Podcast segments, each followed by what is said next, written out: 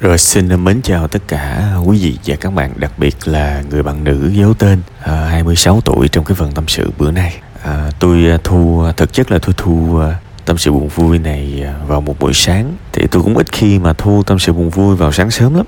Tại vì chúng ta thừa biết là tâm sự buồn vui thì đại đa số là buồn đúng không? Ít khi vui. Tại vì thực ra vui thì có quá nhiều người xung quanh của chúng ta chia sẻ với chúng ta rồi ờ, trong khi đó buồn thì ít người.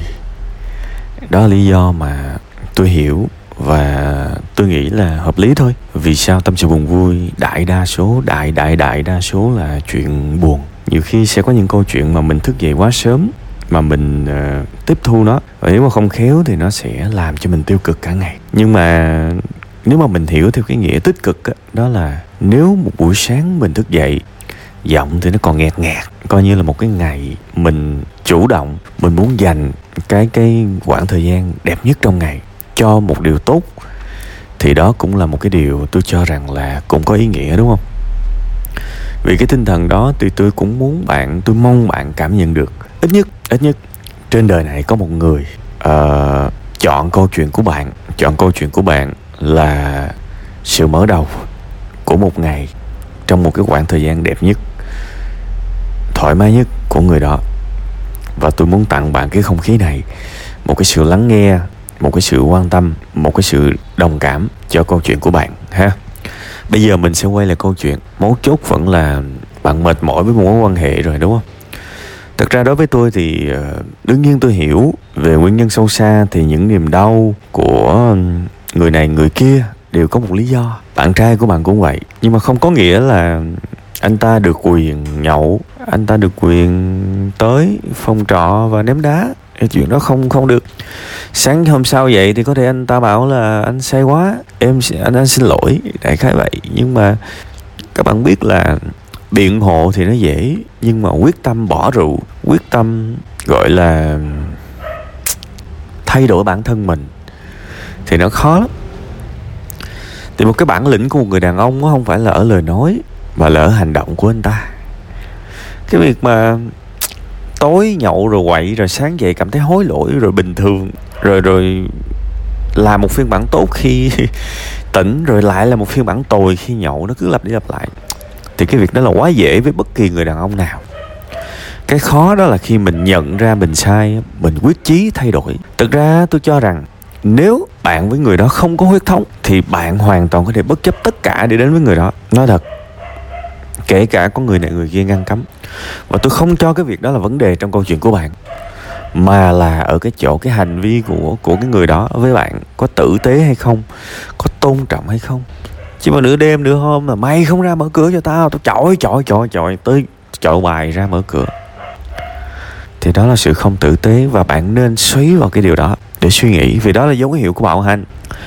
Một cái dấu hiệu sớm của bạo hành, bạn phải đối mặt với những cái điều đó bạn không được né tránh à như lỡ sau này ờ, vợ chồng ở chung, có một yêu cầu nào đó mà bạn không đáp ứng, thì ai biết lúc đó có phải là cục đá hay không? Mà sẽ là con dao hay là cái rửa? Chúng ta không biết được. Điều này phải rất suy nghĩ, và đó là câu chuyện duy nhất bạn cần suy nghĩ. Hãy suy nghĩ về hành vi và người này có thể thay đổi được hay không, ha? Còn cái việc mà bây giờ bạn ở trọ và anh ta tới quậy, thực ra tôi nghĩ cái việc này giải quyết rất là dễ. Bạn chuyển trọ là xong mà bạn chỉ cần chuyển trọ trong một cái bán kính khoảng 5 7 cây số thôi. Là cỡ nào cũng tìm không ra. Và nếu mà bạn sợ nguy hiểm, bạn có thể nhờ cơ quan chức năng để giải quyết. Đó là những cách để bạn bảo vệ bản thân mình. Vì vì yêu không có nghĩa là anh có quyền làm tổn thương tôi. Anh không có quyền gây nguy hiểm cho tôi bằng việc nhân danh tình yêu. Các bạn ơi, cái đó là quỷ dữ chứ chẳng phải là tình yêu nữa. Đừng có lầm lẫn các bạn. Thiệt, kể cả với ai trong cuộc sống này, kể cả với cha, với mẹ, và kể cả với chồng, với con nếu có dấu hiệu nguy hiểm thì mình phải chủ động bảo vệ mình. Đừng bao giờ nhân danh bất cứ một cái tình yêu nào ở đây vì đó bản chất đã không phải là tình yêu rồi. Và nếu bạn thấy bạn thấy anh ta có thể làm nguy hiểm bạn bạn phải nghĩ tới cách bảo vệ bản thân bạn. Rất nhiều những cái bi kịch nhân danh tình yêu rồi bạn. Và tôi nói thật, nếu tôi là bạn thì tôi sẽ báo công an vào 2 giờ đêm. Nếu có người nào đó chọi đá vào nhà tôi bất kể họ là ai. Chứ tôi không có tôi sẽ không mở cửa vì tôi sẽ không biết anh ta làm gì mình. Nên tôi nói nghiêm túc ờ, mình dạy người khác cách họ đối xử với mình. Nếu mà chỉ cần đe dọa và đạt được mục đích thì con người ta sẽ tiếp tục đe dọa nhau. Nếu sự đe dọa mà gặp phải một cái sự phản kháng cực mạnh và người ta biết sợ người ta sẽ tiết chế lại. Nguyên tắc là như vậy. Hãy nhớ cái điều này nha. Mình dạy người khác cách họ đối xử với mình. Và tại vì mình quá yếu ớt và sợ hãi, nên người ta lợi dụng cái điều đó. Nhớ giùm tôi. Ha, nhớ giùm tôi. Thế thì những cái dịp, những cái việc mà tôi tâm sự với bạn hồi nãy giờ không phải là tôi đang nói với người yêu của bạn, mà tôi đang nói với bạn. Vậy nên tôi vẫn nhắc nhở mọi người.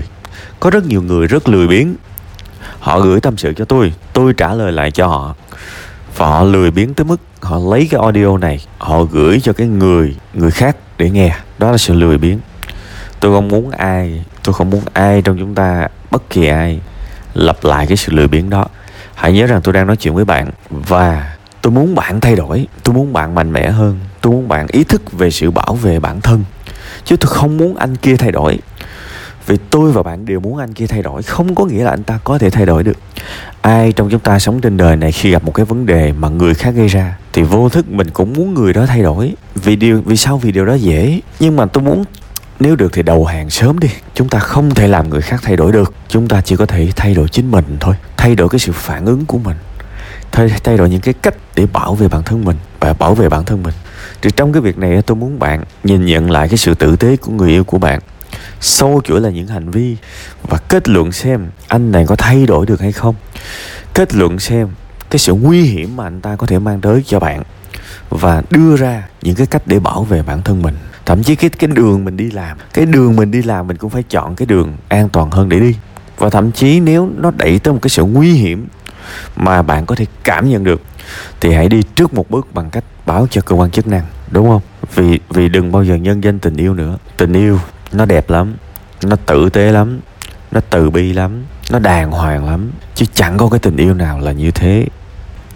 Ha, nha, đó là những gì mà tôi muốn tâm sự với bạn. Cố lên ha.